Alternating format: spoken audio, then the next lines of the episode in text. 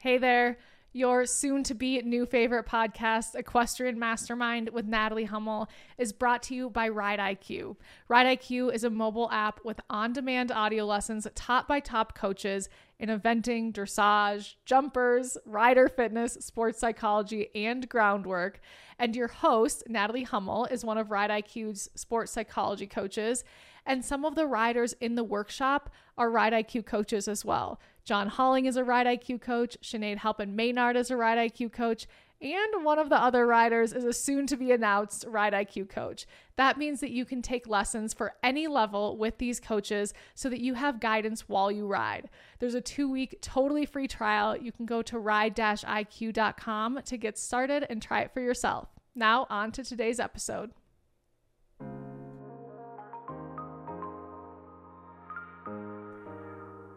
Welcome to Equestrian Mastermind with Natalie Hummel. Equestrian Mastermind is a four part series that gives you an inside look into sports psychology workshops with top riders Will Faudree, Tamie Smith, Sinead Maynard, and Jon Holling.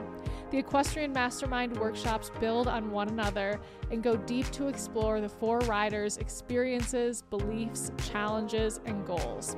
Throughout the course of the workshops, the riders gain understanding and tools to help them unlock the outcomes they're striving for. These are incredibly vulnerable and candid conversations, and we're so grateful to the riders who participated. They did so in hopes that their experiences can help others. In today's workshop, Natalie talks to the riders about the visions they have for their careers and what may be standing in the way of their success. We hope you enjoy this episode.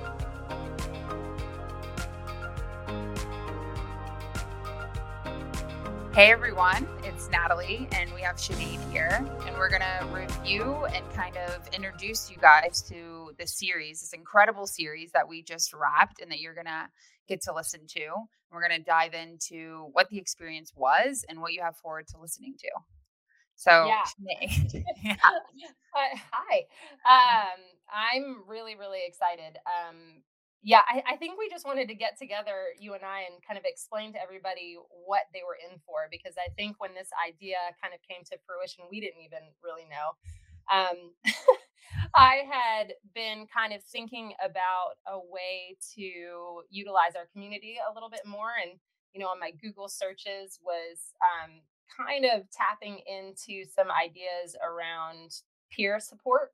And I came across um, Sara Blakely, an article Sara Blakely wrote about these mastermind sessions. And so um, I just thought it sounded like such a cool idea to within the community kind of instead of getting an expert from outside the community to come in and kind of show us how to, you know, manage our business or um, you know, learn to sit the trot, that we could tap into the resources here. And so I had all these wild ideas and I couldn't really conceptualize them. So I called you and said, Natalie, I've got these kind of uh, ideas about using the community. Have you heard of this thing called a mastermind? And you were like, Yes, I'm in several of them. What would you like to know? Um, so I think that's where we started. And maybe you can kind of fill everybody in on technically what a mastermind is. I know this took a few different, you know, took a different shape to it, but why don't you explain a little bit the idea behind the mastermind sessions? Yeah, I mean they it this this mastermind really did and I think that is the beauty of masterminds is they all take on their own unique shape based off of the energy in the group and who shows up to the group and who shows up to the group really does matter in a mastermind. I've been in several myself and I host several of them and the people and the way they show up is so key. Actually, one of them you have to apply to get into, and, and the one that I host, and I ask, like, how are you going to contribute to the group? And how are you going to show up yourself? Because it's really important. But a mastermind is really, as you said, it's getting together, being led, you know, so having someone that holds the container, have someone that leads the container, but really it's about getting the collective intelligence and about seeing what works, what doesn't work in the field in re- real time, a short feedback loop, and all coming together to move the needle towards a common goal. Not that you're all trying to get there together as a team, but that you all individually have a similar goal and you're using the collective intelligence for what worked, what didn't work. Mm-hmm. And on a deeper level, masterminds become this place where you can really be seen and see others and have this center point of connection, which is what we all need to grow and change and move the needle. And actually, as you were talking, I was noticing an important point that happened during the mastermind. It really isn't about getting more experts. It's about how do you become the expert in your own life and how do you use external supports to to help that instead of constantly looking outside yourself. And I mm-hmm. think masterminds are a great way of connecting to your own in, internal authority but using support to help grow that.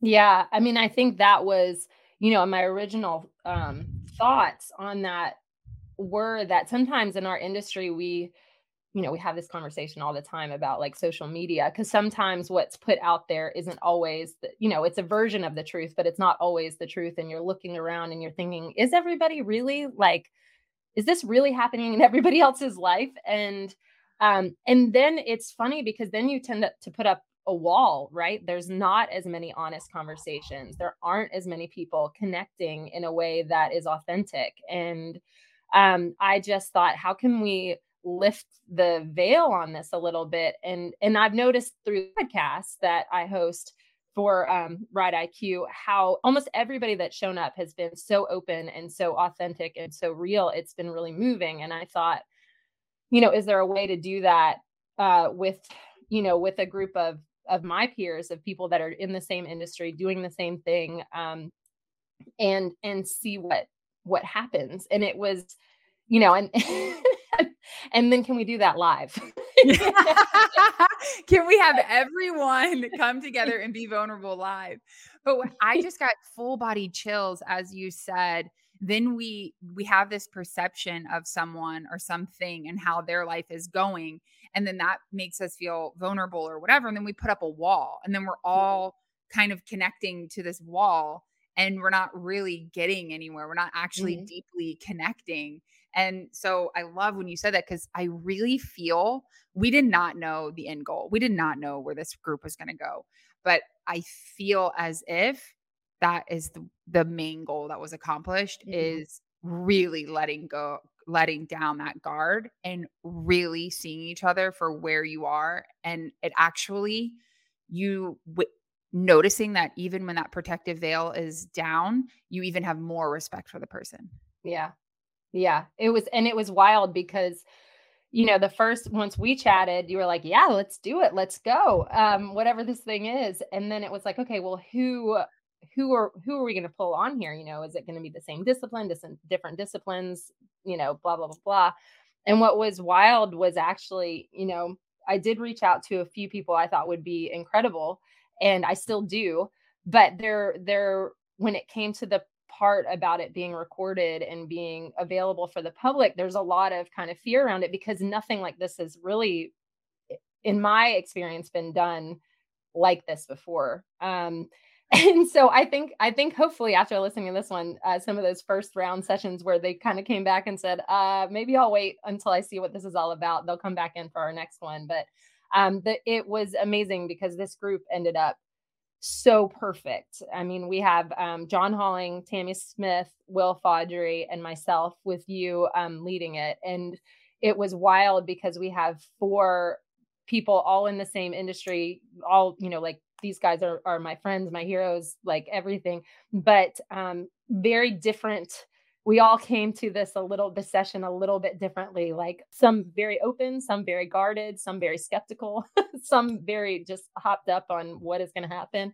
And um and so i think the cool thing is that for our listeners is that i think somebody in this group somebody in this mastermind is going to connect to the, our listeners in some way you know like that's kind of how people oh, show yeah. up. And so there's going to be a lot to to grab to grab from this session. And it's really cool Absolutely. And I think everybody went on their own individual journey and mm. we could have never even tried to uh, manufacture the journey that everyone on, went on, including myself. I went on my own journey doing this, my own things coming up. And I think, like you said, everybody's going to connect to someone in the group and resonate with where they are and how they show up and maybe see a different way.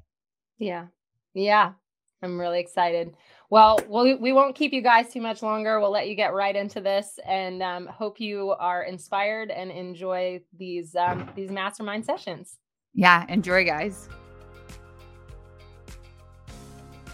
In this episode, we come together as a group for the first time, and I help the riders identify their vision for themselves in this sport as well as what would stop them from getting there.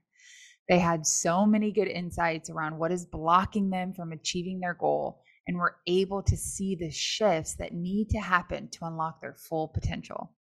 I cannot wait for you to hear this, and I invite you to do the visualization with us as you listen because it will bring up what's blocking you from your goals. The goal here is to visualize it and feel it and to notice where you feel uncomfortable because that is where the opportunity lies. Enjoy.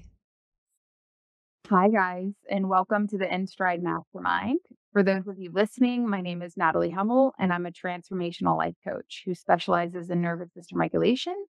And I'm here with a couple incredible equestrians and athletes. And so I'm just going to let them introduce themselves and say their name and where they're coming from. I'm uh, I'm Will Faudree. I'm coming from uh, North Carolina in Hoffman, and I've had my farm here since 2008. Nice. Thanks, Will. Uh, Jon. Uh, next, I'm Jon Holling. I am here in Ocala, Florida. Obviously, I'm an equestrian, but also I'm an NFL franchise owner of the Green Bay Packers. Uh, uh, I did know that about you, Jon. That's not a mm-hmm. fact I, I didn't know. And that's why I'm friends with you. Yeah, I do.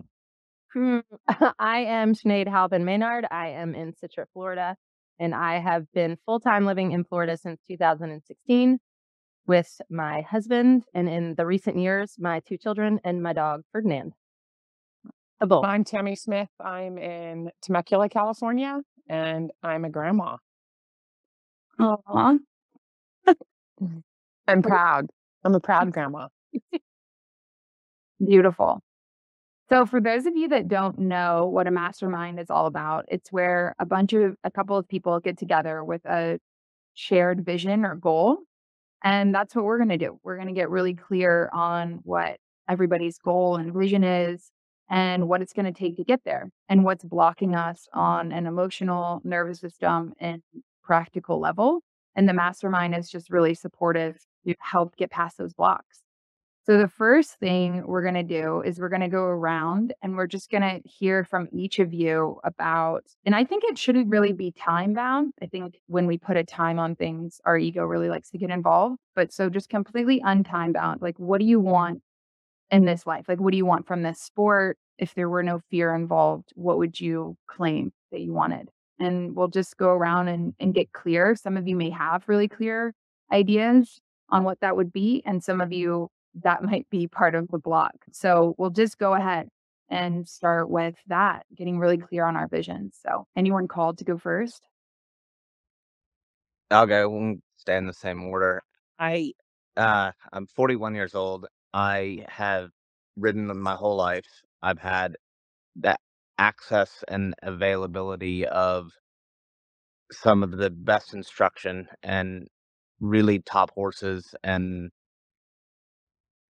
I have I I there's no excuse why I shouldn't be doing better. And I recently, in the last couple of years, uh, really got into the sports psychology side of it, uh, and I am using a lot of what I do, and I and I can. If it was a test on paper, I could I would ace it, but actually putting it into work and leaving the emotions at the door and just being really focused to put the education that I've received and and the work that I put in, putting it to work. That's my goal. Mm, beautiful. So what I hear is like you have all of the knowledge. You've been a part of some great instruction, the best available, and you've even been tackling the emotional and mindset level with the sports psychologist. And you so you have all the knowledge and you're really looking for embodiment. And and what that would be like if it was a living, breathing thing within you. And if you were going to get really clear, like what would you want to create if you were able to embody everything, all the knowledge and everything you've been able to accumulate over the years? What would you want to create? What, If I strip back the layer, uh, layers and be real honest about it, it would be being happy with what I do Mm, because I, I'm not. I, I feel very, I'm very tough on myself and it's never good enough. Mm. And, and I don't think that, I also think that that's what makes me a, a, a competitor uh, and, and has given me a career in the sport is you can always be better. One of my favorite movies is Whiplash. And there's a line in there that says there are no two words in the English language more harmful than good job. And I actually have that written in I you can always do better. And so I- I also am now at at an age and a time in my life where I've uh, got to like I said 41 years old, I'm single. I I've never I put 100% of my life into my career. And the end of my career is a lot closer than the beginning. and what do I have to show for it? So it's it being happy with self-acceptance basically. Yeah, that's beautiful. Self acceptance. And in my experience in working with people, acceptance, when we do get that self acceptance, when we aren't thinking something outer is going to give us something inner, it's really paradoxical, but people do better because the attachment gets lower. They're freer. They're able to make mistakes. They're able to rebound from mistakes, not make it mean anything personally about them. And it actually frees them up to get way better results. So I love this. This is more of like an inner goal. It's more about acceptance and high involvement, low attachment, and working for fulfillment. Yeah. Yeah. I, I I'm gonna ask one more because the ego loves to be big. But if if if that all, if the inner work, what would the outer? What would it what would happen outer? Is there like a competition goal? Is there like a team goal? Well, there's always competition goal. Yeah, I mean, uh, the outer goal would would be, would be more success. Yeah. Like uh, I have, I get told all the time, I've got one of the nicest horses in the country, and he's as hot as a fucking frying pan. But I, I've got to do better. I got to figure out how to mm-hmm. make it work. And so the outer goal would be to be better. be Yeah. better. To see results. Top start. To see results. Yeah. top three finishes, maybe. Yeah. I, I get so sick of hearing, oh man, you were so good to keep that together. I don't want to hear that anymore. I want to come out of the rings be, and hear that was fucking good. I love it. I don't want to, I don't want to be told how uh, resilient I am anymore. I don't want to be told how, oh, you did such a good job holding it together. I don't want to fucking hold it together. I want to, I want to go and produce the result that I know I can do. Amazing. Yeah. Have the outer show all the inner work that you've been doing. Good. Yeah, I got a I got a whole a long receipt from my therapist, so it's time to start killing it on the Yeah. exercise. Uh, all right. Well, well, thanks. And I have a clear idea of what's going on, and I can already uh, see how some things could be supportive. But thanks so much, Will. Yep. Um, do we want to follow the same? Jon, you want to go? Sure. This is awesome. Okay. Right. So a little bit, I'm in a similar spot as Will. I'd say I'm 46, so I got a few years on Will. And in one aspect, I'm actually very content and happy with where I'm at in my life. Like I feel like I've got a pretty good business set up here, and in some ways, I almost feel like maybe that's part of my problem as a competitor is I'm actually very at peace with where I'm at. But at the same point, I also know that at 46 years old, and Will said it best, I think that I have more of my career behind me than ahead of me. And I kind of struggle a little bit myself because when I got into this sport, unlike a lot of people growing up in Milwaukee, Wisconsin, I didn't even know really what eventing was. I evented, but I didn't know just through my own ignorance, like what could be accomplished. So really my goal as a young 18 year old was to have a business set up where I could afford to compete an upper level horse to teach the lessons. And as I got exposed, that goal changed and morphed into trying to be successful at the top level of the sport. And so that sort of became my goal. And I feel as I look back on what I've done to this point, I'm pretty proud of all of it. But that said, feel like 46, if I don't fall off too many horses, which I did yesterday, if I don't fall off too many horses, I think I still have a good 10 years, maybe more left to, to ride at the top level. And I guess my goal, and I'm not sure this is, I might be going way off track here, Natalie. So if I am, yell at me. As I come to sort of thinking about what I'm trying to achieve, my goal is to maximize that sort of next part of my career so that first and foremost, I'm as successful in my competitions as I can be and in producing these horses that I can be. Um, and also that I have a successful business behind it to be able to support it. Obviously, everybody wants to have all the owners, and I'm very fortunate that I do, but also want to have a business that's set up well eh. or continues to be set up well that I can can support those horses in their competition competitions going forward as well. So that's that's kind of what I'm coming into this for is to, is to maximize the time that I have left, which I think is still a fair amount of time, but not sort of tread water into It's sort of five years I've got two horses to come along and I've not been as successful at that as I should be. Yeah. Okay. So what I mm-hmm. hear is like it's kind of two things. It's like you wanna like you you keep using the word maximize. So your talent, your skill, your horses, the owners, and then also maximize your business. Like knowing that uh, you might want to retire someday. You might want to, you might have some other things, but maximizing your business. And I get curious, and this is something we can talk about later, but I get curious if sometimes that feels like competing desires. And sometimes it feels like uh, you can't have both. And then they both kind of, or one or the other ends up suffering. Yeah, I mean, for sure. It's part of the reason I ended up down here in Florida was that I had a business up in Wisconsin, but I couldn't be good enough there. So mm-hmm. moved here and that has helped tremendously. But yeah, I mean, it's always, and, and that's probably not probably, that's certainly a big part of it is finding the balance between running a successful business and also having the time, the ability to put it into the competition horses and understanding where is that line like. And I think it's different for everybody, right? Because it all depends on one, one, your sort of your what what your life has been set up for, how much time you can put into those horses, and what you have pulling on you in personal life or in your business life to take you away from it. And then also how much do those competition horses, while it really is super important to me, Will, and Nate and Tamie, how much is that important to your business side of it as well? Yeah.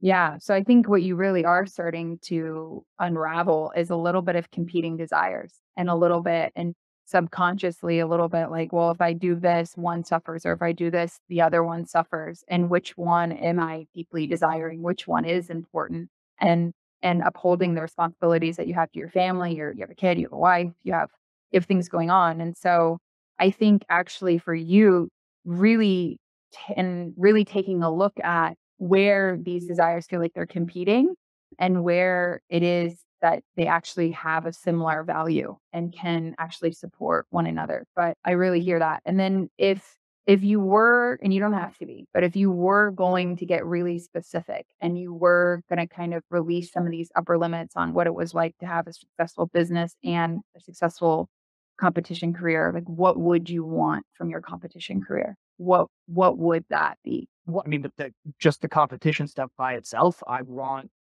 to have a group of top horses that are competing at the top of the horse and consistently be there. But times in my career in the past, I've had that for spurts of five to seven years.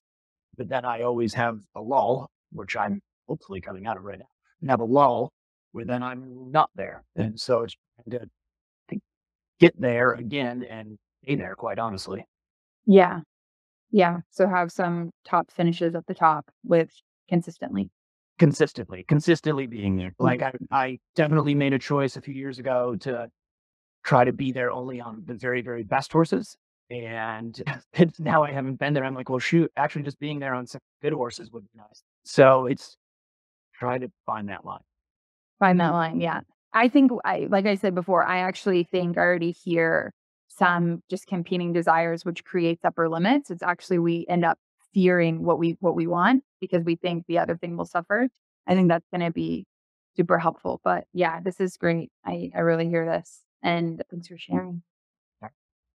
I'm up. I think I, I, I, it's, it's quite similar to Jon. I think I really have been out for what, what honestly it's probably been a couple of years now between having another kid and then some significant injuries. And then previous to that, just kind of probably treading water with some horses in some situations that weren't moving me in any direction. They were just kind of getting through the day. And so, what I would really like to do is create a system and a, a systematic path to really get back to high performance.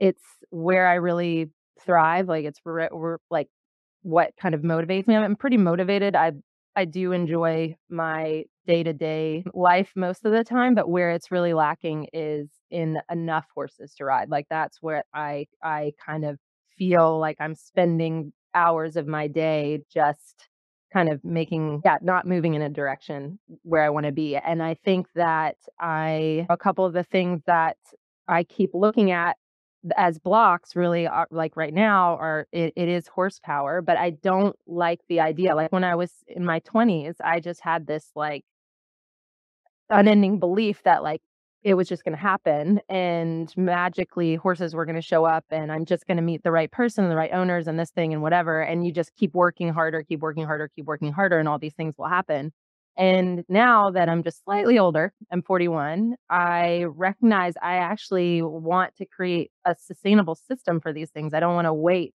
for um this magical thing to happen and and looking at that across the sport like the more i look at things like that's honestly some of the inspiration behind this mastermind is that like i i see so many excellent riders and great people not getting to the top, whether that's inner mm-hmm. or outer goals. But there's, we don't really have a great system or model to follow. And a lot of the things that get said are like, you need to work harder, you need to want it more, or this or that, or whatever. And I think those are parts of it. Like, I do think that's part of it. You, you really do have to show up with the, the right energy and the right ability to work hard.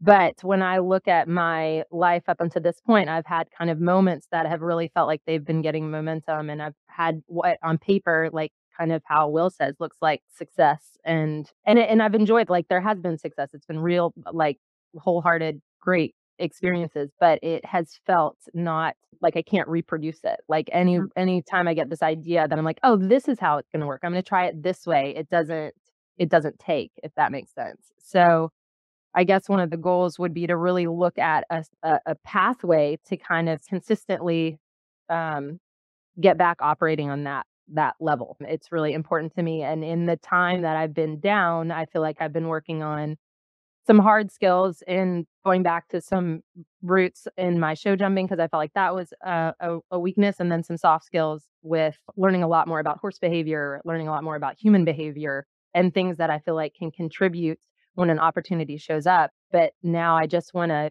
feel like I'm not just waiting on opportunities. I want to kind of make something happen and I need all your help. yes. Yeah. And I think we, mm-hmm. You guys would have to tell me, but it seems like in other countries, there is a bit more of a system of like filtering, finding, getting like you guys would have to tell me. I I'm I don't know, but is that where you're getting at? Is that there is a system somewhere we just haven't Well, I think that eh, I mean it's it's apples and oranges. I think that there are systems like there's certainly pathway systems in in the the way that the team training and things like that are set up from ponies up through the high performance level. But I don't think that going even to what Jon is talking about, I don't I, I would like to create a, a business model that is supporting the high performance business model, like something that is that is working, that's sustainable, that you can create these things if that's what you choose to do. And like I teach like crazy and teach tons of clinics and have have some great owners and some syndicates together and that type of thing. But it, at some point, it's just such a high cost game that even you could teach eight hours a day and you still can't afford to own your own horse. Like it's it's it's really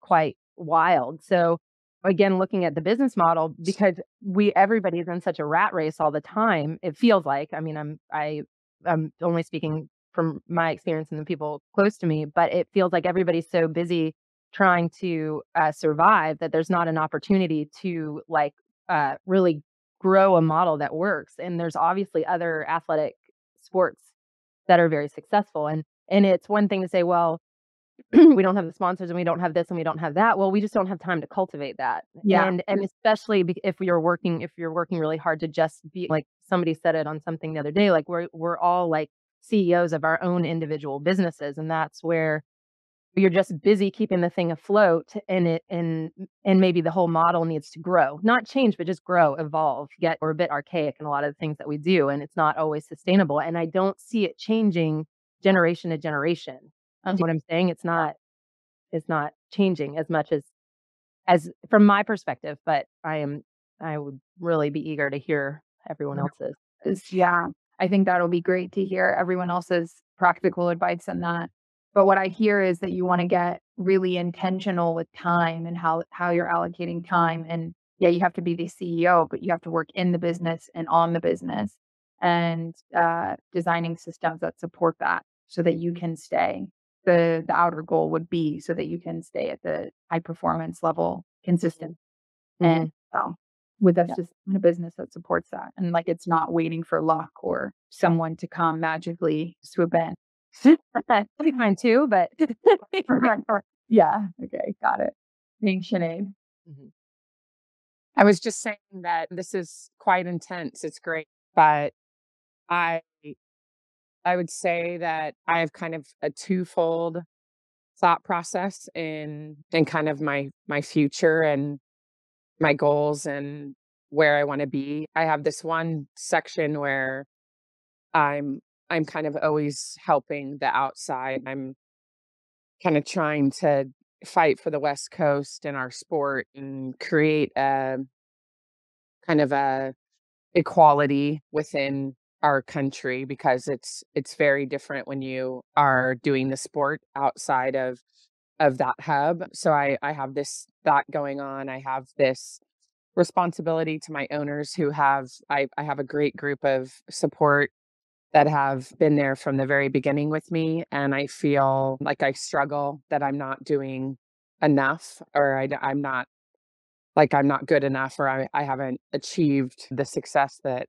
with the with their horses that I really think that they they deserve. I have this kind of section for my daughter who is at the at the top of the sport trying to make it into the career and be successful and so I have an element of being there for her and being there better as her mother, but also as her mentor, even though that's very difficult because she doesn't always take my advice as being a mentor.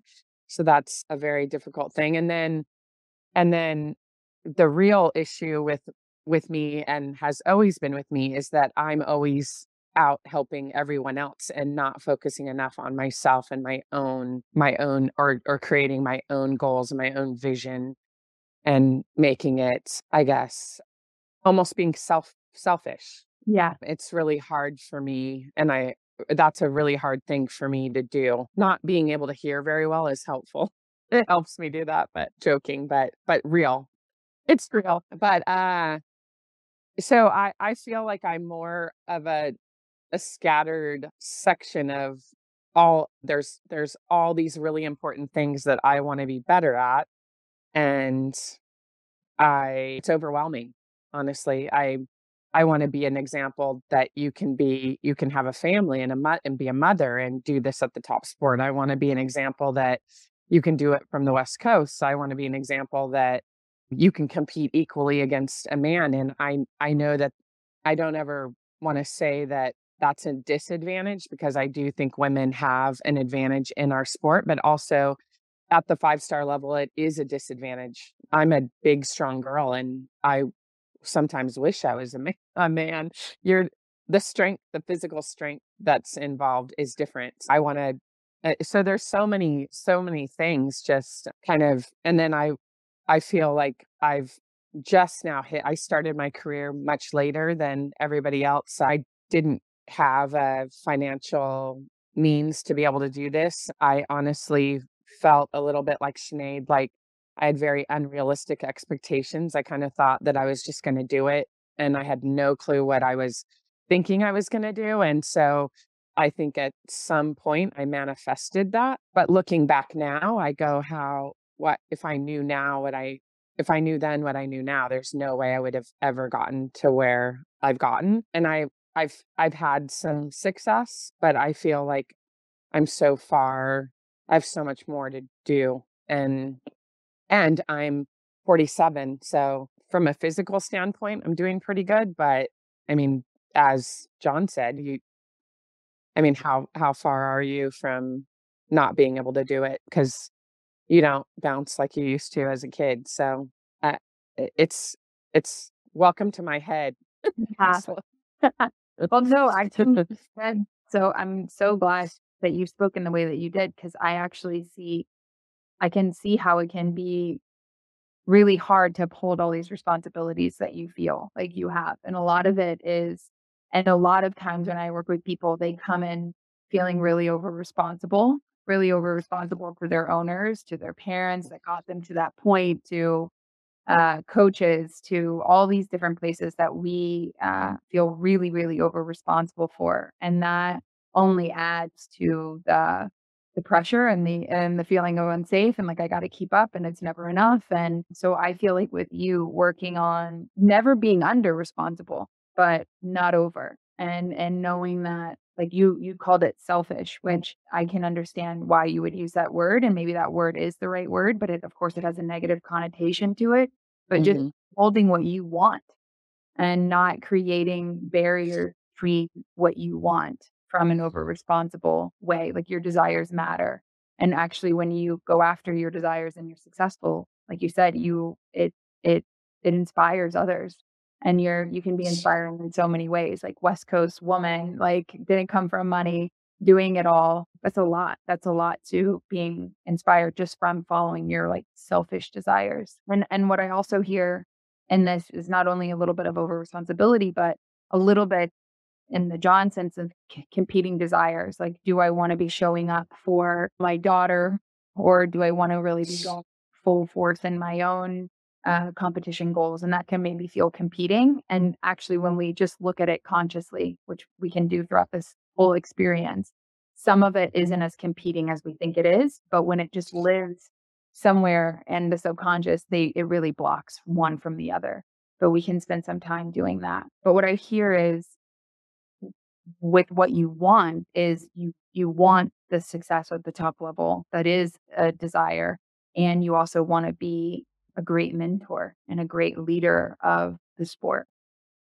Is that accurate or how would you? Yeah, I mean the the competition with my daughter, that's not really like it's not me not wanting to compete so she can. That's that's not that's not it. It's just being able to be the like it's very difficult. Can you imagine like riding with your mother every day? Like how I found it would that be? enough with so it's so that that just that dynamic itself is very difficult so so it's for me throughout the years it's been an exercise for me to like take a minute and like of, of course because anybody who knows me knows that i just say what i think very often and so i've had to really be conscious of that i don't just say exactly what i think because she takes it as being my daughter. So i've what i what i mean by being her mother like there is an aspect of being her mother that's separate from being her coach and mm-hmm. her mentor. And although i i wish that she had uh, a different coach there isn't there's not really an option. So it's not like like Jon said he was in wisconsin he moved to florida because or wherever he moved to because he needed to be more surrounded there's it's a diluted uh, it's very diluted out here. So it's not like I can go go take a lesson from Leslie around the corner. So I I'm having to be her coach and then in addition her mother, which is that's what's difficult. But just the amount of like emotional resources to switch between yeah. two. Yeah. Yeah. Understood. Got it. And then the and then so that's a really good kind of inner goal of like being able to navigate that. And then the outer would be, yeah, competing at the top and and being successful. Thanks guys so much. So it's so it's amazing to be able to get like an inside view of what you guys are going through and and what kind of are the realistic things that are happening at the top of the sport for for riders. So I hear your visions and I'm excited to to see how it come together. But okay, so we're going to transition and we're going to do a little bit of a visualization. And visualizations are so important, especially for athletes, but for anyone trying to meet an edge because we have these nervous systems that decide things aren't safe. And so the more we can visualize and the more we can uh, normalize the the sensations in our bodies that come with it, the feelings that come with it, the more that they feel safe to our nervous systems and our nervous system stops blocking us from them. So we're going to do a quick visualization and then we're going to answer some questions after that. So, wherever you are, you're and we talked about this before. It's going to it's going to not be woo. It's going to be really really short. But if you're a listener, I really advise or would invite you to follow along and use it for your own benefit. Use it to create a vision and visualization for what you're wanting to create in this horse world. So come along with us. So, wherever you guys are, you guys can just close your eyes, listeners, too, if you can, just closing your eyes. And we'll take just a few breaths here.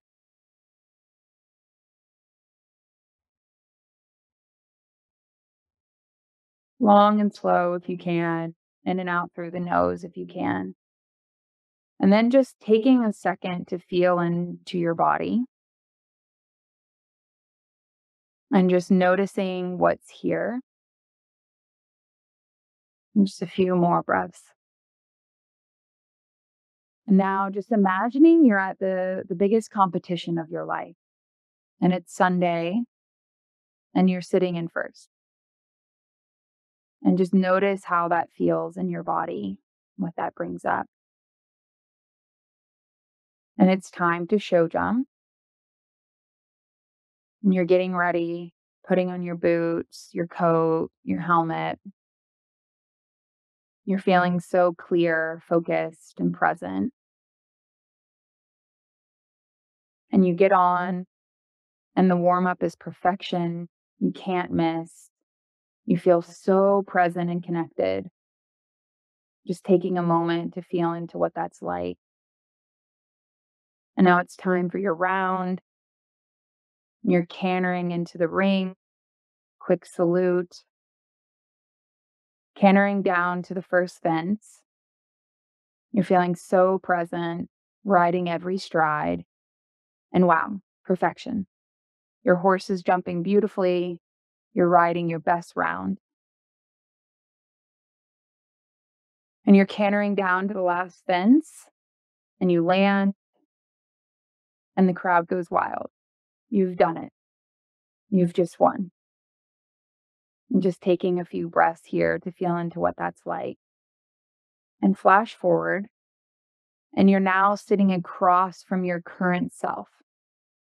So the self that just won is sitting across from your current self. And you're going to answer these questions for your current self. How did it feel to accomplish our goal? And let the you that just won answer. And then what roadblocks did we have to overcome to get here?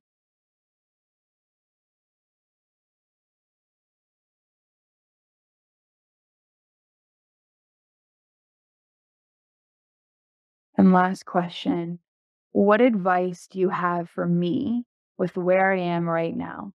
So, what would yourself that just won, what advice would they have for you right now?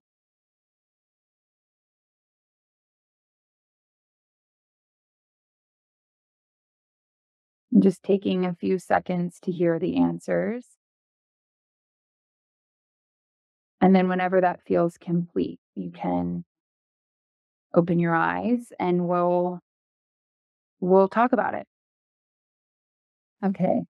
So I'm just curious. We're just going to start off with any insights. And then I have a few more questions, like specifically to help us kind of identify and maybe start to move past some of our blocks. But I would love to know how that was for you guys. We can start in the same in the same order, but and then go organically. But Will, do you have any insights or anything that came up for you in that experience? The the word that just kept coming up was relief.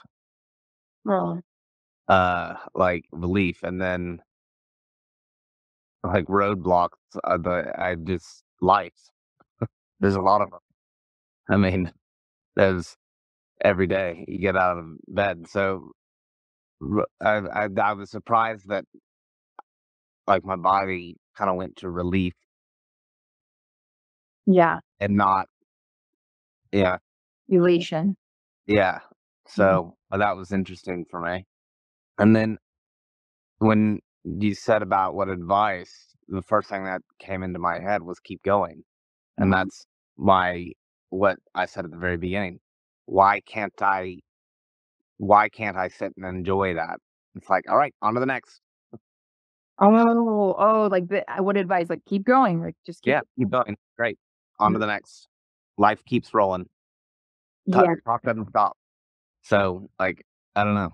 So that was kind of where where I went in that.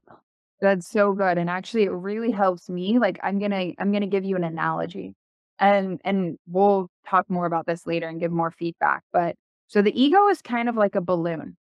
Okay. And and it has a tiny little prick in the balloon, like a little tiny bit where air can get out.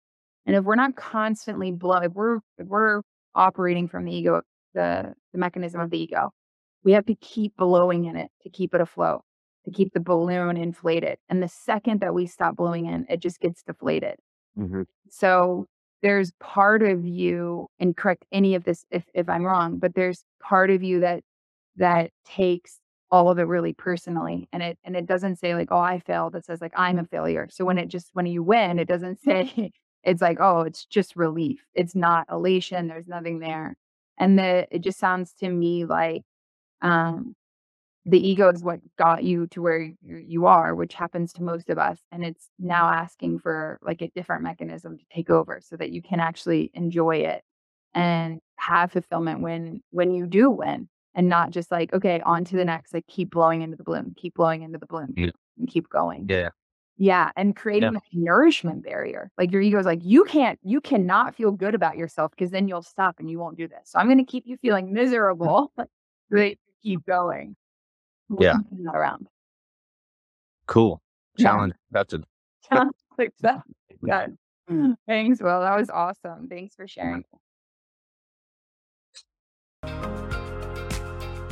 Hi, everyone. I wanted to take this opportunity to give you some inside information on what makes Toda saddles different. This new Toda Freedom Jump Line, which we were lucky enough to help design, is contoured away from the shoulder and the shoulder muscle, not only to allow new freedom of movement, but it encourages a more uphill balance and an and effortless comfort for the horse. The new balance puts the rider in harmony in a connected and powerful way. One more amazing perk of this saddle is that it has a metal tree meaning you can fit it to any horse you have now and any horse that enters your barn in the future. At Copperline, we pride ourselves in a progressive horse first approach. And when we met Charlie and learned that his Toda comfort system was founded on an understanding of the horse's biomechanics, maximizing performance, and the total comfort of the horse, we knew we had to work with this team.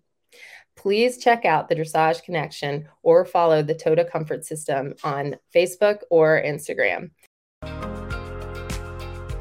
Like many guests on this podcast, one of Tick and my main motivators is to reach our full potential in high performance horse sports. Our belief and strategies are rooted in horse behavior and exploring what's possible in the human and horse relationship. This journey is not possible without our community.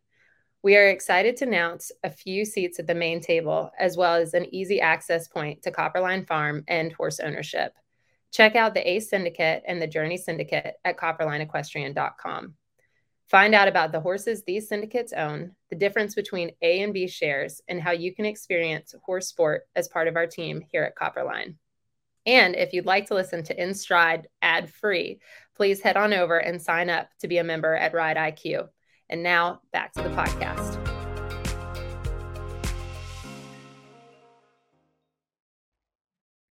All right. So I guess that means I'm next. Yeah. Okay. So I'm not sure if I remember the order here, but I guess the think the first thing was the word that came to mind was one big for me was Kentucky, which the word was awesome. Like it was incredible. And the one thing which is a little off subject and stick with me because I'm not trying to be difficult here. Just doing that was so uncomfortable. I felt ridiculous with my eyes closed. And I thought my wife sitting back there, but she's not. Thank God. I think, um to be honest, it was embarrassing doing that, sitting there with my eyes closed, listening to that. But then when we got done, I realized, which just made me a shock to everybody, that's kind of been my whole problem in life.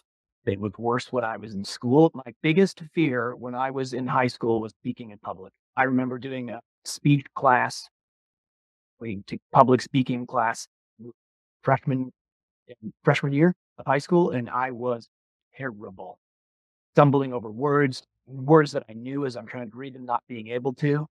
Um, and so I think the advice that I gave myself, which in a way seems weird, but for me, I think it is probably very good advice is stop worrying about what everybody else thinks and just do you. Believe in the program that you have, believe in the horses that you pick, stick with the ones you want to, get rid of the ones you don't, and just believe in you. And that's how you get there. But that also makes me a little bit nervous because you're like, okay, so are you closing yourself off to advice, hard criticism as to what you're doing, not treading water, like I was talking about? That that's those are the things. That's sort of I believe my biggest roadblock with everything in my life is needing everybody's approval.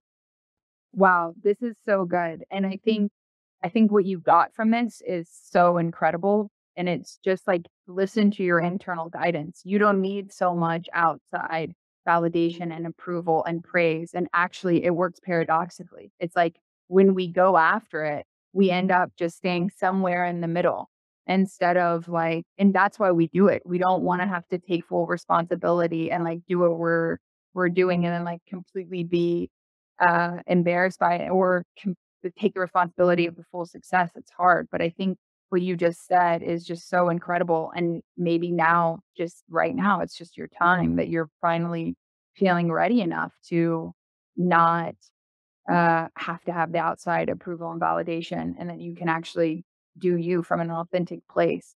And it's been my experience working with people, and definitely in my own life, when I've been able to be authentic, it's when things happen. And when I'm not being authentic, it's it's really hard to maintain and to keep going after what I think people want. Yeah, I mean, so that's just again, that's just the thing that came to mind for me was just stop worrying about everybody else.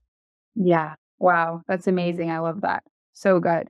And just to say, it is embarrassing sitting here with our eyes closed. I mean, trust me, this whole time I'm like, but I know that insights come from this and I know good things come from it. But trust me, it was a little eat and ick for me as well. Yeah. Cool. Yeah. Thanks, Jon. Uh, Sinead. Yeah. I I thought that was really interesting. And it, what is interesting is that I, Jon, I totally agree. And I've done this a few times with Natalie and like literally I go through like waves of, I just get mad I get embarrassed and then I get mad and I don't want to do it and it's stupid. And then I, I almost quit partway through. Sorry. uh, but this time I was actually, I felt kind of that feeling come in like this is, and I'm like, nope, not right now. And so I was actually kind of proud that that does get a little better. Still a little whatever, but I think the thing that that felt like for me is in the the first bit when you were talking about it Sunday morning and you're you're getting organized. Like I felt like a tightness in my chest, like oh my god, what if this all goes away and I don't win because that's definitely in real life happened. so it was interesting going through the process that the whole time I kind of had this little like stick uh, of like first in the tack room when I was putting on my boots, like kind of trying to tell myself to calm down and like enjoy this moment because right now you're still in the lead. so try and calm down a second. And then going into the arena felt like what it was. And then actually the thing that was kind of cool is that after jumping the first fence and you said this is going well, this is going perfect, I actually kind of got this feeling of like this is almost fun. Like it actually kind of felt like this is it because you just imagine that horse just when you do when it does jump amazing and things are coming up and you just think like oh this is this is this is pretty cool so there was a little bit of fun in there and a little bit of kind of switching it from something i'm not looking forward to to a, more of a, a challenge like maybe i can do this as opposed to like what if i can't mm-hmm. so that felt better and then the um kind of advice I gave myself was something I didn't really want to hear. and I think it, it was just don't don't be in a hurry building this. Like mm. It takes time. And if I'm staying true to the goal that I'm trying to create a system that makes it consistently, that it takes time. And it just reflected me back to when the when the dream originally started uh, when I was quite a bit younger, I was so desperate um, mm-hmm. and in such a hurry. And I got there in a hurry and desperate and sporadically and it, in exactly the same energy in which I was going after it. And I have to, like, I just have to not do that this time. Wow. Chills. Because so much of what you're saying. So let me just reflect back. When you, once you realized that it was going well, you were able to be present and it was fun. And so you, like what it reflects back to you is like, this is fun for you. Like when you're present, it's fun. And what's keeping you from presence is thinking one, that it's not going well, right? So we're going to mm-hmm. have to work on the, the non attachment from that.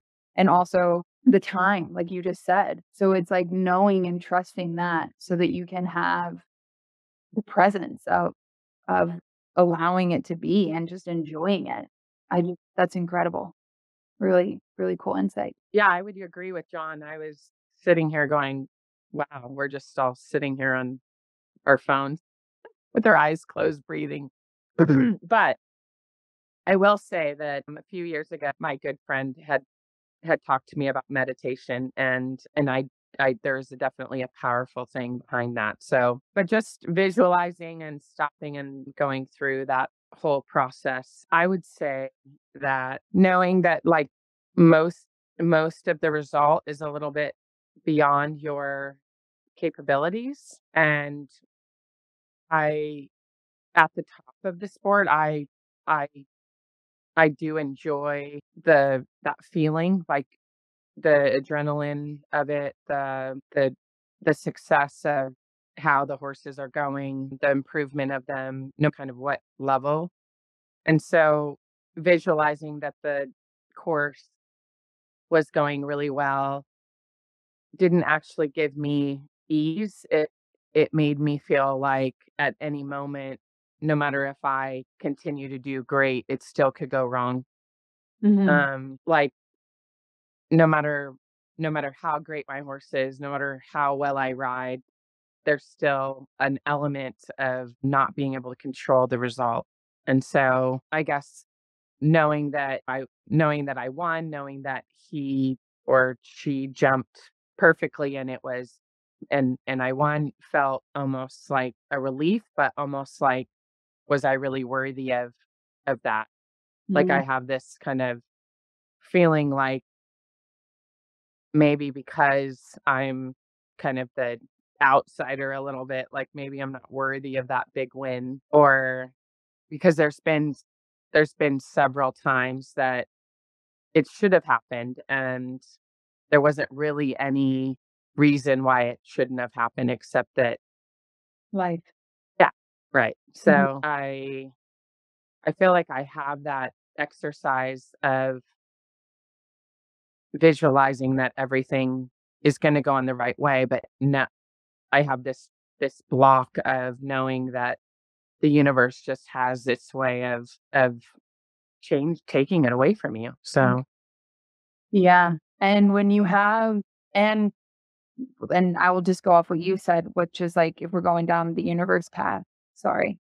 But that if we have this misunderstanding that we're not worthy, we're given opportunities to uplevel that And so that's something that you could really work with. And I think a lot of people come into this sport feeling they're unworthy if they have had a different path to the top or if it doesn't look like everyone else's. Uh, I think that the sport tends to breed that in all sports. All sports breed it, but I hear it a lot in this sport. And so I think with you really just feeling into the worth, and there's an egoic worth, and there's something even different than that. But understanding that you're there for a reason and that you've worked just as hard and that you deserve to be there, I think would be for sure number one.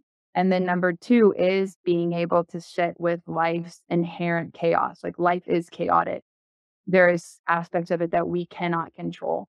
And I work with like a lot of surfers as well. And that's also, there's so much factors and, and variability in that. And really, what I've seen is getting used to and really not avoiding life's chaos and life's unpredictability is you're able to stay present even when things do happen. And that's all we can ask for is to just be present with what is non attached, high involvement, pure presence without our brain going into story about what it means about who and what we are and taking us further from presence. But so that was awesome. Thanks. And I'm sorry, guys, if that was uncomfortable. I I totally get it.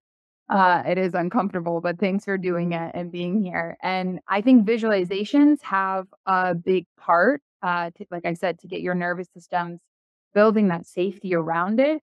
I think visualizations to a point uh, get in the way too. If we overdo it, thinking every stride is going to be this way, the combination is going to ride exactly like this because that gets us more into story than presence. But I think in situations like this, when we're just trying to build that capacity to be a winner, to be comfortable, to build the worth, to and to see what the blocks are, because it all brought up all of our blocks, even having to visualize winner would be. I think it's really helpful. So yeah. Thanks, guys. Okay, so I just have a few more questions then that we can all kind of roundtable, and I think we can be as organic as we want to be.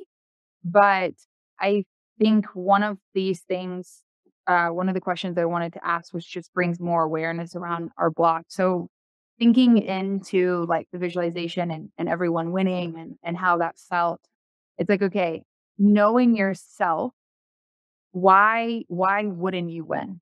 Like knowing yourself, what would take you out of the game, either from the past or or just feeling into how you're how you're showing up now. Like what would be a part of why you don't actually win? Not good mm. enough. Yeah. Like actually on a practical level, like your Yeah. just skill isn't there. Yeah, not good enough. Yeah. I don't know that I have a better answer than that. I mean, that's why you don't win because you're not good enough, or because the this is probably bigger picture. The management to keep yourself there isn't good enough. Yeah. The systems, the the It takes a lot of time to be at that level and stay at that level to be a winner at that level. So, to be honest, if I have a flaw that would keep me from winning it, I think that would be it. not being able to invest the time. Not even invest the time to be good enough to keep the horses at the level long enough to win. Mhm. If we get if just just to bring it even will you guys can go back on this like not good enough. We're what are we talking about? Like like your your skills like you're just not actually talented enough or like you don't have certain skills like what is the not enough? Yeah, like uh, not my. Like I said, if if it was a test on paper, I could answer it. Studied it for a long time. I know, I know the answers, but uh, sometimes anybody that's ever seen me ride or helped me over the years, I everybody tells me put your fucking elbows in, Mm-hmm. and I like I've broken my left arm is not as long as my right arm because I've broke my elbow so many times, and it's so not that that's an excuse. Like deal with it, but yeah, I know I know I need to do it, but actually doing like it. Am I not about? I've been riding for how long, and I still get told that. I'm so tough on myself about it. So yeah, like not that I'm not skilled enough. I should. I could. What do they say? Those that can't do it go and judge. I am probably pretty good judge. Uh, and So- Jon, same? it feels like that as well. Like just the skill isn't there. Yeah. Yeah. I'm also laughing because we're going to get the 0.5 off of every mark next to it. Yeah. I think it's the, uh, like I, like I said, I, I actually probably arrogantly think that the skill, know it for Will, but for myself personally, I think the skill is as good as, and the, the skill itself, maybe not the shortness of being at the level currently, but the skill I think is, is there. It's for me, if I it just I said it earlier, but I think that it the ability to ride well enough, to manage the horses well enough, to pick the horses out that are going to be strong enough to keep them mm-hmm. going at the level consistently. That's that's been my issue, and that's the issue I, I have to keep working towards figuring. On the day, if I'm there and present and like Tamie was saying, so many things have to go right. I think that part of it doesn't worry me near as much as the getting a horse there and keeping it there and doing the right things by the horse day after day so that you're there year after year. The program part. Yep. Yeah. Okay. Okay. So Will it's skill in your mind. And Jon, it's the program part. Yeah. Uh-huh. Okay. Sinead. I think it is kind of probably a bit. I I think it is the time accrued in that pressure space.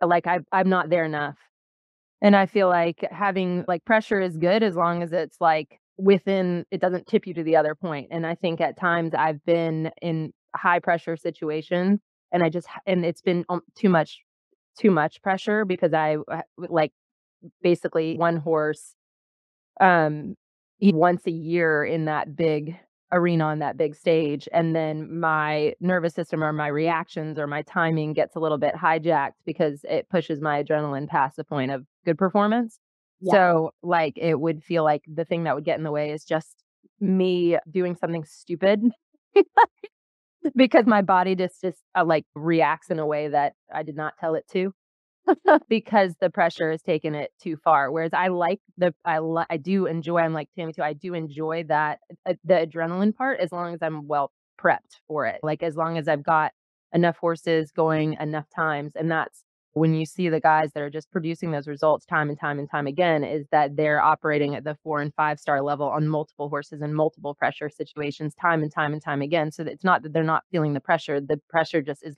probably and i can't speak to it, it it's just they're probably more comfortable with the uncomfortable if that makes sense That's exactly it. And that's why I said to us, like in the beginning, no matter what edge it is, if you can build safety around an edge, the edge, your nervous system is the same nervous system that's going in wherever you're going. And they don't, it doesn't know the difference between visualization and reality. And it definitely doesn't know the difference between you're going to win in this pressure versus just an uncomfortability. Like pressure, is pressure, uncomfort is uncomfort to your nervous system. So being able to work within your nervous system to one have it resource like you said in the past it was more of this like desperate sensation and that's going to create some dysregulation and operating from a survival state which i think is really common and once you get that and you can really uh, learn to navigate and regulate your nervous system then you add the pressure and their safety it's creates incredible performance yeah and just so basically what i hear from you is just getting your system used to that and having a repeatable system of doing it. mm-hmm. Yeah, so good. Tamie?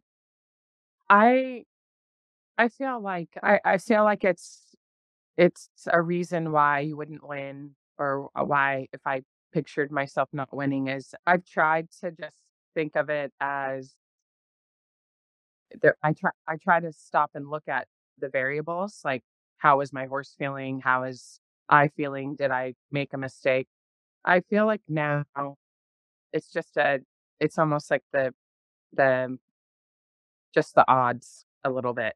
Like I don't mm-hmm. I don't feel like an inadequacy of why I didn't win. I don't feel like I I I can reflect back and kind of go, did I make a mistake? Did I did I maybe get too close to a jump or did I was my horse flat there?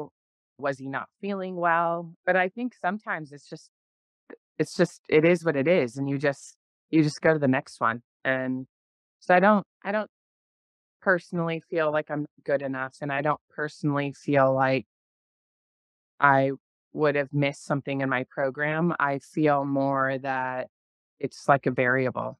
It's Mm. like I haven't probably been doing this long enough. Like when I look at Tim Price, for example, he's world number one, and the guy couldn't stand a horse a couple of years ago. Like he's he's he is one of the best riders in the world of all time, but he fell off like at every competition for like two years.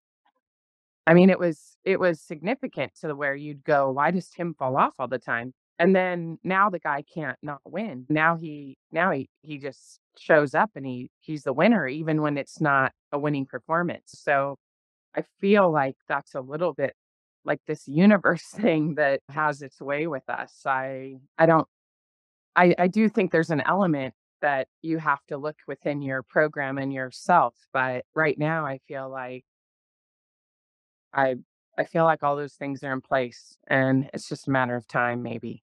That's beautiful. And what I hear is like you're able to not take failures and setbacks personally. Like you're able to see the feedback and make adjustments accordingly. And I love that you brought up Tim Price, which who I don't like, I don't always follow the sport so closely, but uh, I know, but what I've noticed just in sport in general and kind of what we were talking about earlier is like because we're fa- we're actually afraid of failure and we're actually afraid of success and we're afraid what people will think of us when we fail and we're afraid of people what people think of us when we succeed we kind of stay in the this like middle. And these people that are really successful in, in across the board in life and sport they're really willing to fail. They're really willing to fail over and over and over and over again and not take it personally and keep getting the feedback and keep making the improvements and and failing different and more epic each time and and just getting the feedback on it and moving forward and yeah i hear what you're saying maybe or correct me if i'm wrong but what i'm hearing is what you're saying is like you need more time failing. Okay, Great, great feeling. that's amazing. Okay so from here if we know and i think that this is a great time to open it up like you guys have kind of heard from each other. We've gotten a lot of good insight on the the blocks but it's like okay how can you support yourself? Knowing what you what would take you out of the game and i think this is a great uh place for you guys to all respond to each other but knowing what would take you out of the game like if you flip that into just saying like okay this is what i need now to get good at to win what supports would you need? Like what do you need? What uh knowledge what embodiment? Like what do you need? What what's helped you guys in the past? What what insights can you guys share with each other if anybody wants. I think for me, learning how to know that in competition that that I have a responsibility and a job to do, and not necessarily does that always reflect because we're dealing with two living beings, and that the horses are they also have the same responsibility and knowing that even if my horse makes a mistake, it's not a a direct failure of what I've done necessarily. Sometimes it is, but sometimes I make my horse make a mistake, but but sometimes they just make a mistake mm. and knowing that that's okay and that I have I say this to my students like when you go in the ring, remember you have your job to do and your horse has his job to do. And if you have a rail, you can't you can't reflect about, you can't let that take you out of your out of your zone and out of your place of knowing where you like what your responsibility is. You just have to keep doing your job. And typically I feel like if you do that, the horses typically perform better. yeah staying present with it not getting in second story allowing mistakes yeah so good anyone else have anything or want to share with anyone their insights or anything that's been helpful for them I think I, the thing I've written down a couple of times is the high involvement and low attachment. I think that's something that because I've made mistakes before of being like, oh, I just need to train myself not to care. And that doesn't help. It doesn't make when it goes not well feel different. And so I like, I really, I really liked that and thinking about it in that that tone. Yeah. And I think like the things that I need or the support that I need is whether it's on this call or the next call or moving forward is help from the the room on how how to kind of map this out. And I don't know if that's kind of what we're going to get to towards the end of the call, but I just yeah, I think even just kind of talking about it has really helped me and now I feel a little bit like I'm probably going to have a emotional hangover after this. but kind of having some some support around uh how to how to kind of build this out a little bit. Yeah, the structures of what keeps creating. Mm-hmm. Yeah. As much as I said, like I worry about the program and worry about sort of making sure I'm doing all the right things and crossing the T's and dotting the I's. I think it's also having the confidence to just say, I, yeah, this is how you get there. I know how to get there. I've been there before and I just have to stick with it and, and make it happen. And I think as well, I'm a big believer in when you're not sure, putting out there that you are and not letting, even if, and, and you'll probably tell me this is incredibly unhealthy, even when things are going wrong and on the inside you're dying, on the outside, put out a, an image of, I've got this, everything will be okay. And I say that because I see people when you ask them, I well, uh, let me take this back even further. My father-in-law would always ask you how you're doing. If I ever answered anything other than great, he would say, Jon, when people ask you how you're doing, they don't really want to know. They want to hear that you're doing great. And that's possibly a terrible thing to say, but it actually was a brilliant thing for him to say to me because what it said to me was the image that you put out, even if you're faking it a bit, for me anyway, it's what I start to feel. If I'm mm-hmm. if I'm putting out that I'm depressed, things are going wrong, and the horses are going well, this isn't going well, and I start to feel that. If things are going terrible for me, one of the first things you're gonna see, unless it's really gone to crap, one of the first things you're gonna see is things are great. When I'm stressed at work in the barn, the people are like, "How's it going?"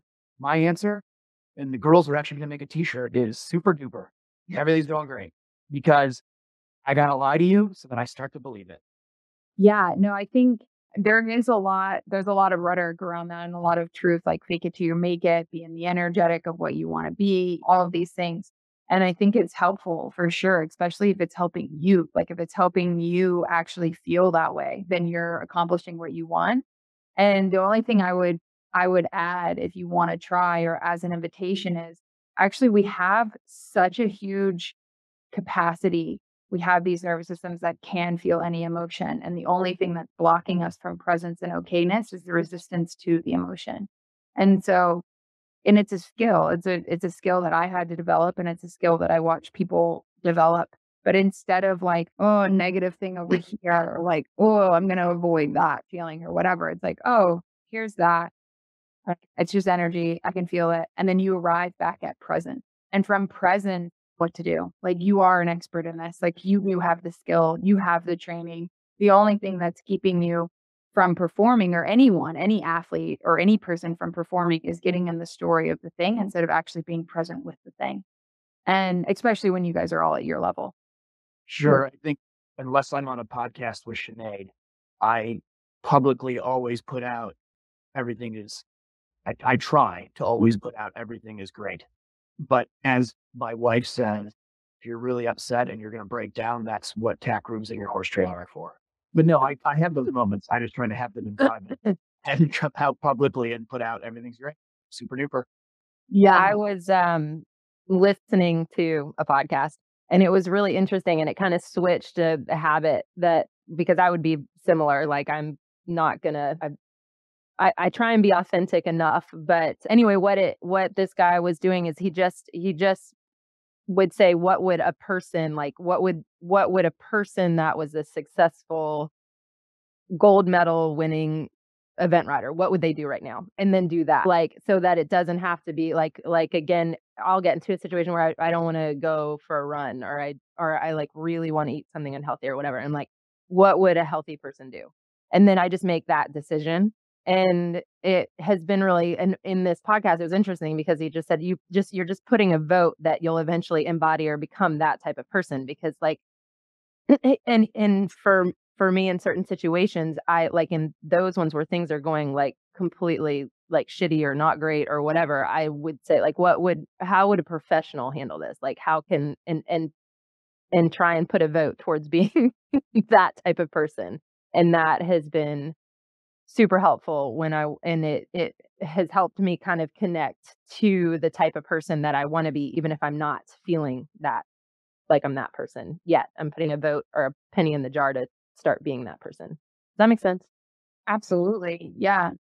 And you're quite literally creating the neural networks in your brain to to be that person, to be like Yeah, that's what I was thinking about neural networks. well, when your brain gets to that point, it's like, oh, we can go right instead of going left and getting defeated. And it's like, no, no, no, we can stay present with this. We can, we can have option. We can have choice here.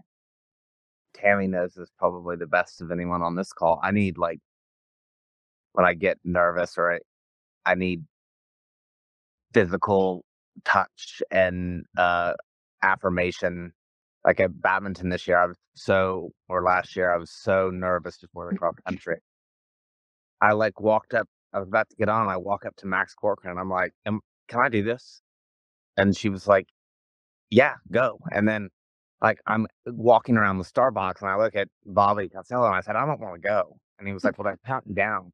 I was like, "I really don't want to go. I don't want to go." And he like grabs the horse and sticks it in the start box, and then I'm fine. But I Mhm. have to. I I have. I ask those questions. I've I've such self doubt, and so I need that affirmation, and I need Tamie to hold my hand when I'm walking to the dressage range. That's And why don't- Mason doesn't like dressage because you hold his hand too much. I know. I know. We're getting better at it. But yeah, so that that's my what I look to, and if I don't get it, then I start to panic. Let's put out an ad for someone to be, I'm sure A hand holder. lots of hits back about who would want to be your emotional support that Yeah. comes touch. Yeah, you you could take your pick, I'm sure. But yeah, this is actually like really common. Like I can explain this. Uh, we're biologically wired for connection. Like we prefer to co-regulate. When you're Yeah. at the biggest thing in your life and there's all this pressure in your nervous system's like, oh my gosh. Uh, it's best to have someone there that's like totally regulated, totally okay, which we actually don't tend to get because we're around grooms that are like, this is the biggest competition of my life and I want my horse to be okay. Right. spouses and parents and whatever else that are like, don't die. And we actually need someone there that's like, like you got it. You can do this. And and I Will, Will, don't ever go to Bruce Davidson for that because I just was thinking. I went to Burghley and Saturday morning was so scared, and I went up to Bruce in the canteen thing, the food booth, to be like, "This is going to be okay, right?" And Bruce looked at me and was like, "No, this is the biggest, scariest thing I've ever seen in my entire life. Uh, yeah. I don't think it's jumpable." And I was like, "I got to get away from you," and ran. oh, sorry to interrupt, but that just made me think of. it. No. the the generation of the mind fucking. Yeah. Well, but I think honestly, I think that's how Bruce down. Like that was his coping mechanism. Was this is terrifying? And then he went out, he jumped around, double clear around it, and I did not.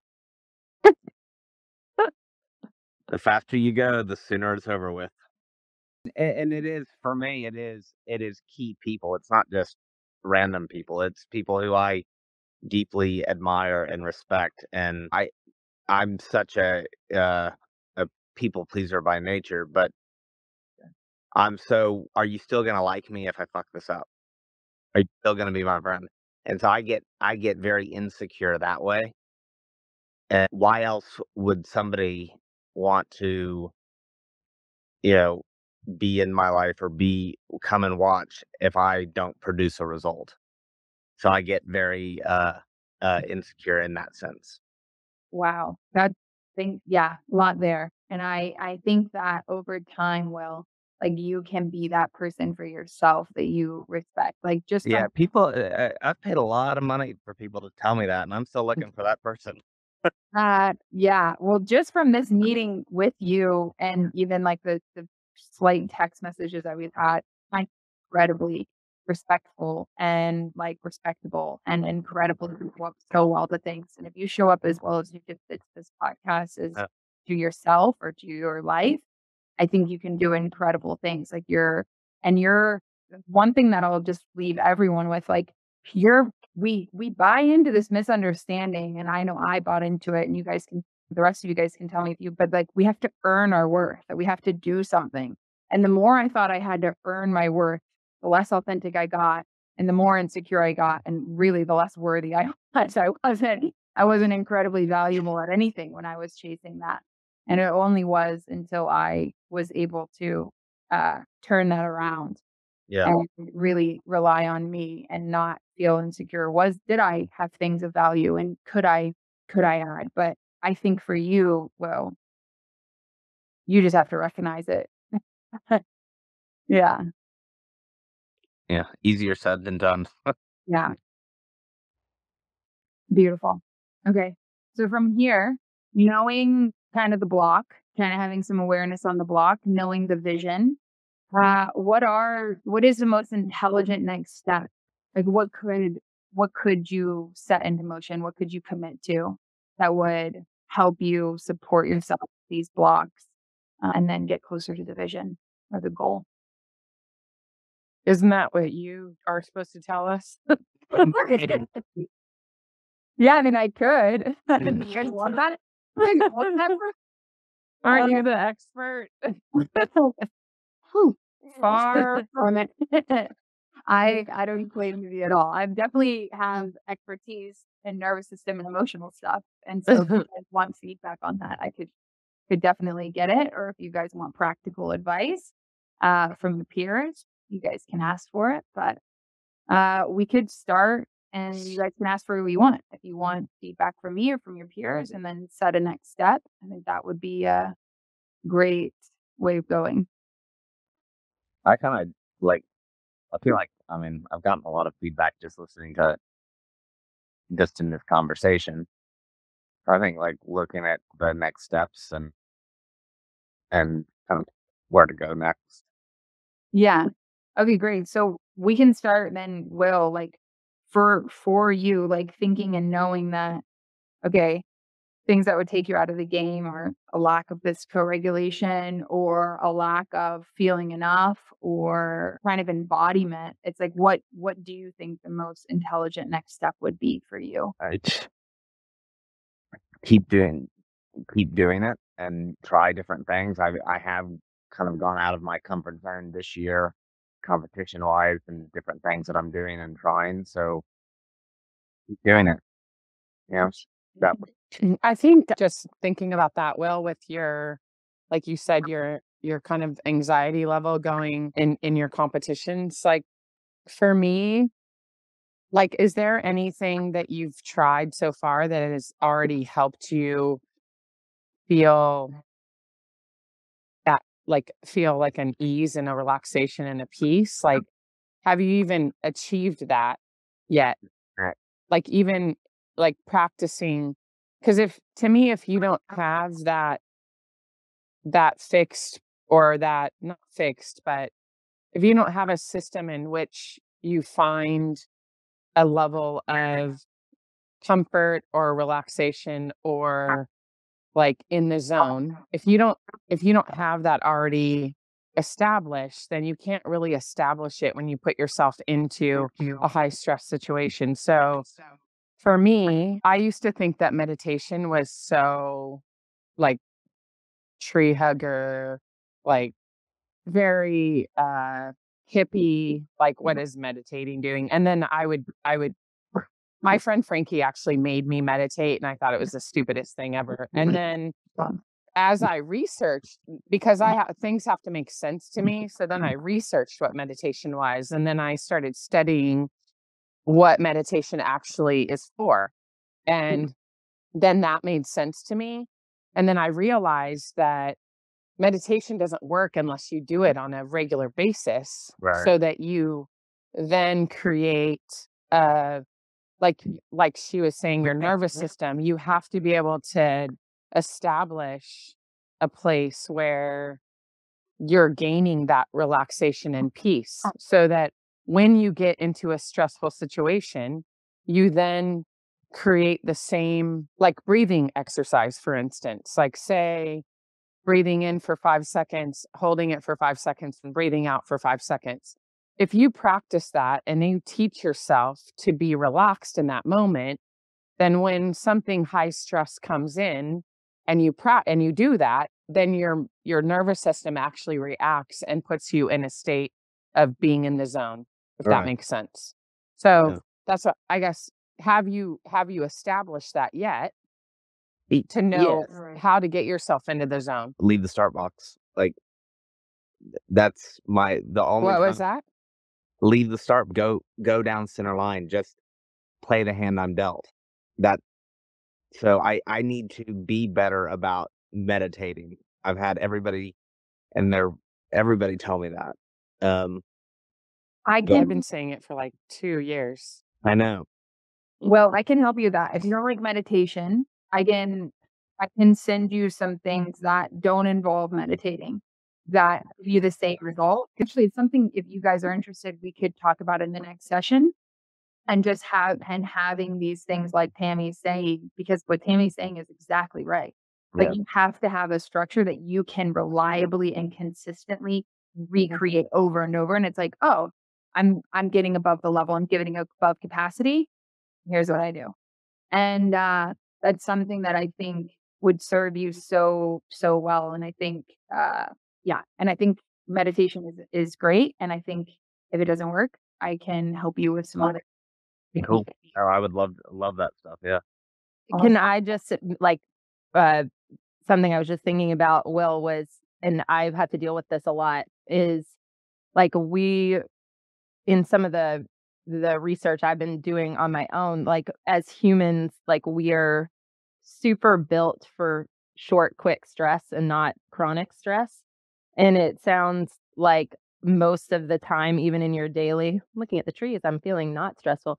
In your even your daily work in your daily life and your daily stuff is that if you're like chronically in that high stress all the time, then when you get into the competition, you're just at capacity. Like you just can't, there's nothing, there's not that room left. And like for me, that's where I have to find so many times because I kind of live that way in every aspect. And I have to find so many different things.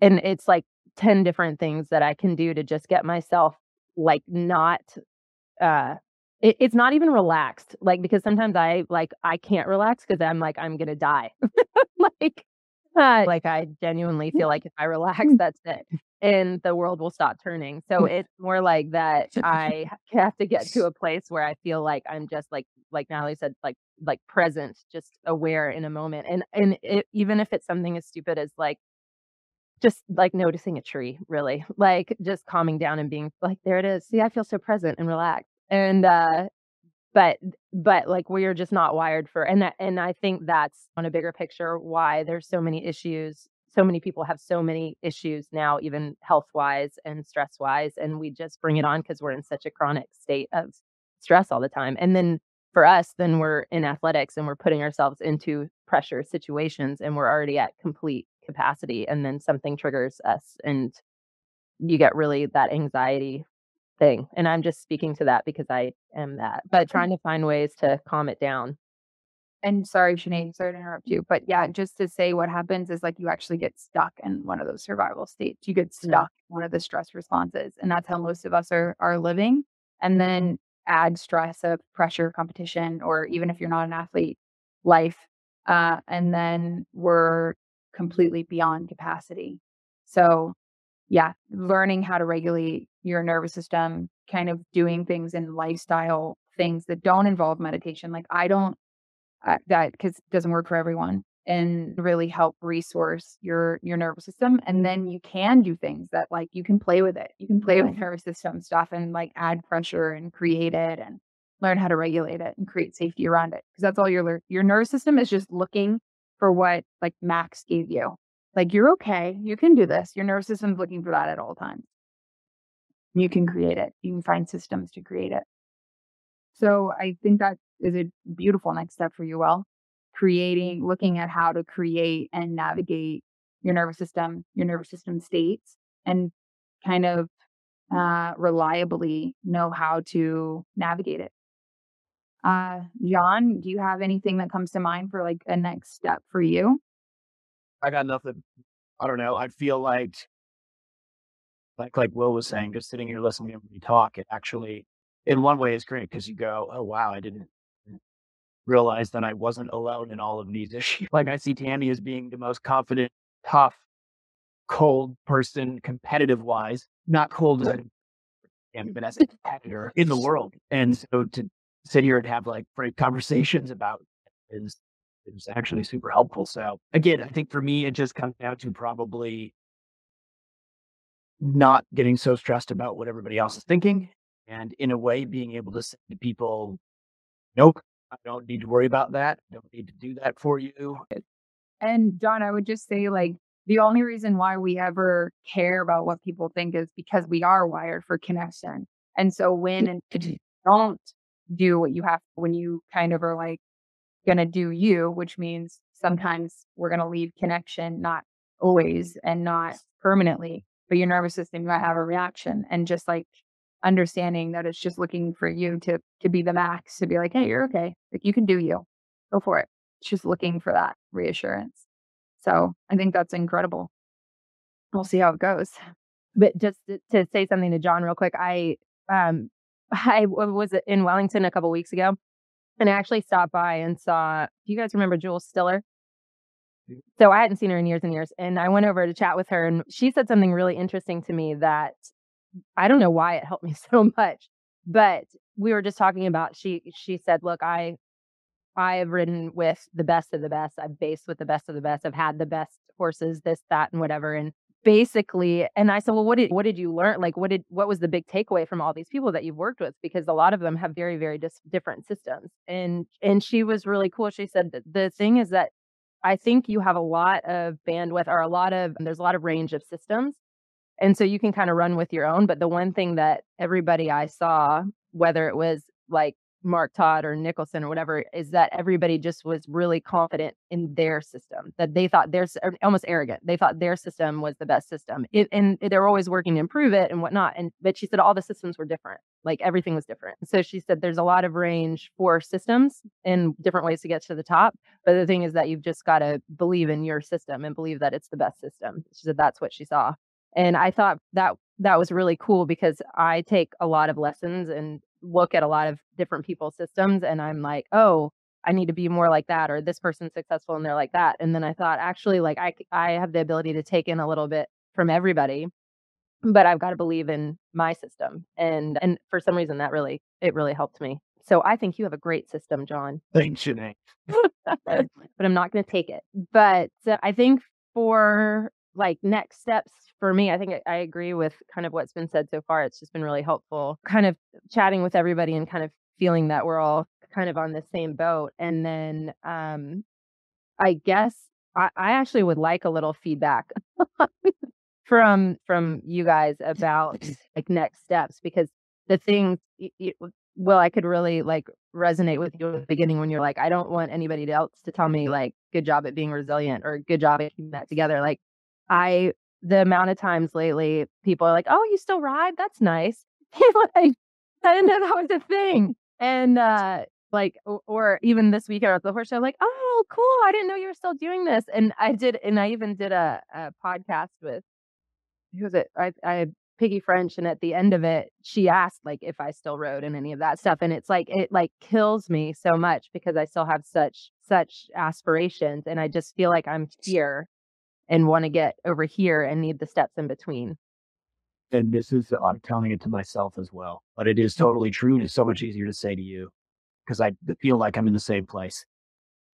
Don't worry about what they think because as soon as you show up to an event and beat them or compete with them, they will remember you and they will fear you. Venting and horse, I mean it though. Like especially, I think it's probably all sports, but especially in horse sports because we have the animal that has to be there with you.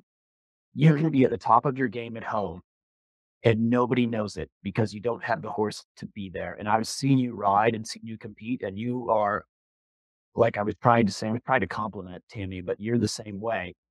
You're cold. You are a cold, tough competitor.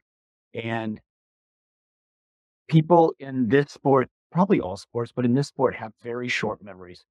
So like I think back of horses that I've had, and I'm sure you guys are all the same, where you have one that's an incredible show jumper, and then everybody says to you, Wow, you're such a good show jumper.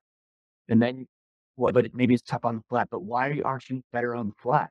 Or Mm. you have one that's really brave and it's great cross country and it always jumps clear, but it always has a couple down in the show jumping. And so then for that period of your career, they're like, Oh, well, you're so brave cross country, but you need to be more accurate and better in the show jumping. Everybody's judging you based on what you're doing right at this exact moment. Mm. But yeah, they're gonna say that to you, like, well, are you still riding? Because they see that you have a new kid and you've had two children. You haven't been out at the level that you want to be right now because you, for whatever reason, because of life and what you've had in your barn, maybe you're just not at that level right now. But I promise you, as soon as you have that, I watched your horse, by the way, it's amazing. And you did beat me, and I still have to give you dinner. Uh, as soon as that horse is at the level, they're not going to even think about that you have this little break here. They're just going to go, oh God, here comes Sinead on the horse, and she's going to beat me again. Thanks, Jon. I needed that pep talk. I do. I I will say like because I've been able to be on both coasts, like it is a very different vibe and a very different atmosphere and feel when you're on the East Coast.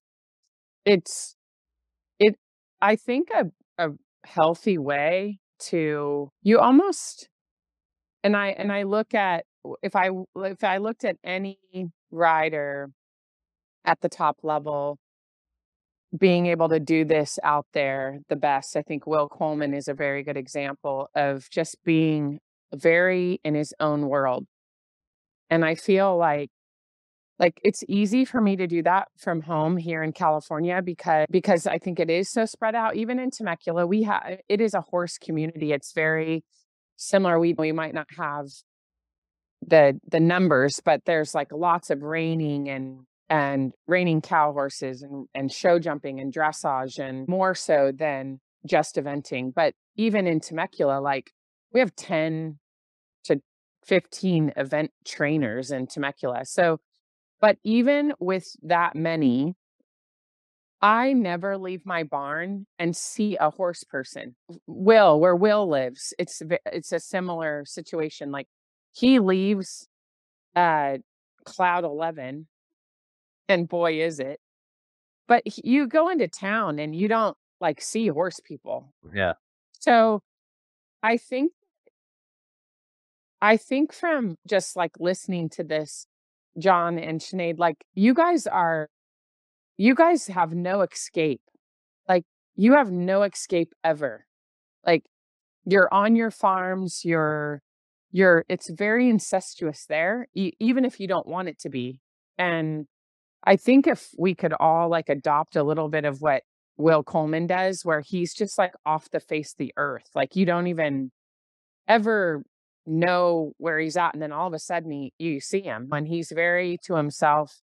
I mean, not everybody can handle that, but I think that there's an element of of being healthy in that environment. And I think that's why I like being home, not only because of my family and I love where I live, but but also it's very it's very it's very mentally nice like just out of that that rat race almost if that makes sense even though i kind of like doing it i like getting out of it too it helps me Yeah. get away from it all Mm-hmm. What I hear from that is, yeah, it's like perspective. Tamie, is that right? Like just like getting a bit of perspective, like going, doing your job. yeah Yeah. Yeah. But but when when I'm in Florida, it's almost like if I were to go like the first time I went to New York City, I got there and I was like, I got to get the hell out of here. it was so overwhelming. There was so much like noise and outside influence and like we literally went to Central Park. I was like, can we just go somewhere where it's freaking loud? I feel a little bit like that when I'm on the East Coast. And and that's maybe just for me, but I would say being in that day in and day out. I mean, you can't drive down the road without seeing somebody you know. Mm-hmm. It's Yeah. it's bizarre. And it's not just in Florida. Pennsylvania is the same way. Pennsylvania is more low key, but it's the same way. It to me, I think that's a that's got to be hard to be in that environment every single moment all the time. No, I just think that there's got to be an exercise that you can kind of like bring yourself into your own space to where all the Mhm. outside is is not there because it's not easy to do there. So, No, I was just going to say that's great advice, and I, I actually, I do struggle with that. My Jen will tell you, I struggle to even like go out with people this time of year and like do social things. Always find an excuse not to. I have my own public grocery store that nobody else goes to. I do the gym, not because I'm like healthy, because I eat terribly, but because it's something different to do. I am uh, very much aware of that, and I still struggle with it down here because it is, especially in the winter, it is just bananas. yeah. Yeah, Sinead, that reminds me of a conversation that you and I have had a lot about. All of these things take resources. Like speak and then when you're when we are trying to compete and we are trying to go after big goals, like I mean, social things also can resource, but obviously what we're talking about is like everything plays into either taking or giving your resources and being aware of what gives and what takes and what replenishes and yeah, I think that's the and I I think it also helps yeah with perspective and being in your own energy and being able to listen like kind of what Jon's been talking about like just being able to listen to your own internal guidance like what's right for me trusting it doing it getting the feedback making adjustments. And then if there is a necessary part like support like get it. And then again but you'd always using your own internal guidance to to shift it through. But I love what Jon said to you about like everybody's attention span and stuff. It's just even more proof. Like, Will, this is for you too. It's like it doesn't matter what what anyone outer thinks. It's really what we believe about ourselves and our relationship with ourselves and how we're showing up for ourselves and what we're giving ourselves. But yeah, I love that pep talk from Jon. I feel like we all need one of those. Oh, so good. Shay, do you feel good or do you want more feedback? Yeah, no, I think that's that's really helpful. I think like I just wrote down in kind of my action item list, like I need to kind of like the resources part of it and making sure that I kind of find things like Tamie's talking about and Jon's talking about outside of the horses to kind of fill it back up so that the time where I am with the horses or trying to build some new systems around something, I'm not halfway there, but I'm not tired. That's exactly Mm. right. So good. And And if someone could get Violet to sleep through the night, that would help too. All right, Tamie, let's let's move on. to. What do you do you want feedback, support? What are you feeling into for intelligent next steps for you? I don't know. I think it I think I've I just listening to everybody makes it makes you feel like you get a different perspective. I think Jon was saying like it's really it's really I think I felt uncomfortable doing this because I felt like nobody else is going to feel the same as I feel and also like we create this persona like where where we have this it's almost like an alter ego almost like like he's like oh you're just this hardcore competitor which i have had to learn how to do that like i used to be i used to be a freaking hot mess but it's taken me a long time to be able to create that that person to where i can almost become somebody different when i put my foot in the stirrup. And i think life experiences has ha- been able to help me like very extreme things that i had to go i absolutely can't be part of that right now because i have a job to do. I, I think those nobody wants to learn how to do that by experiencing bad things but inadvertently helped me learn how to do that so i feel like as a competitor i've been able to f- figure out how to do that but I think overall, I mean, I already feel like more centered since our call. Like when I, we first got on the call, like I didn't get home till 2 a.m. And then I'm like, what the heck am I doing? I, I'm, I'm not cut out to do this, this, this uh, group, whatever it is. No, nobody wants to like hear my advice. So, but I was very scattered, like in my thoughts. And I feel really, really solid and honed in. And maybe just talking about it made me feel that way. I don't know. But I don't I don't know. I don't know what next steps are. I think that this is just a great I think it's a great exercise to be able to experience what what we're doing right now is is I think really important. I think I don't know. I'm I think the biggest struggle I have within me right now individually is is it is it is hard not being in the mix. Like I watched the the eventing showcase this weekend and and I was like, ah, I want to be there. And then I watched it and I was like, no, just kidding. I don't.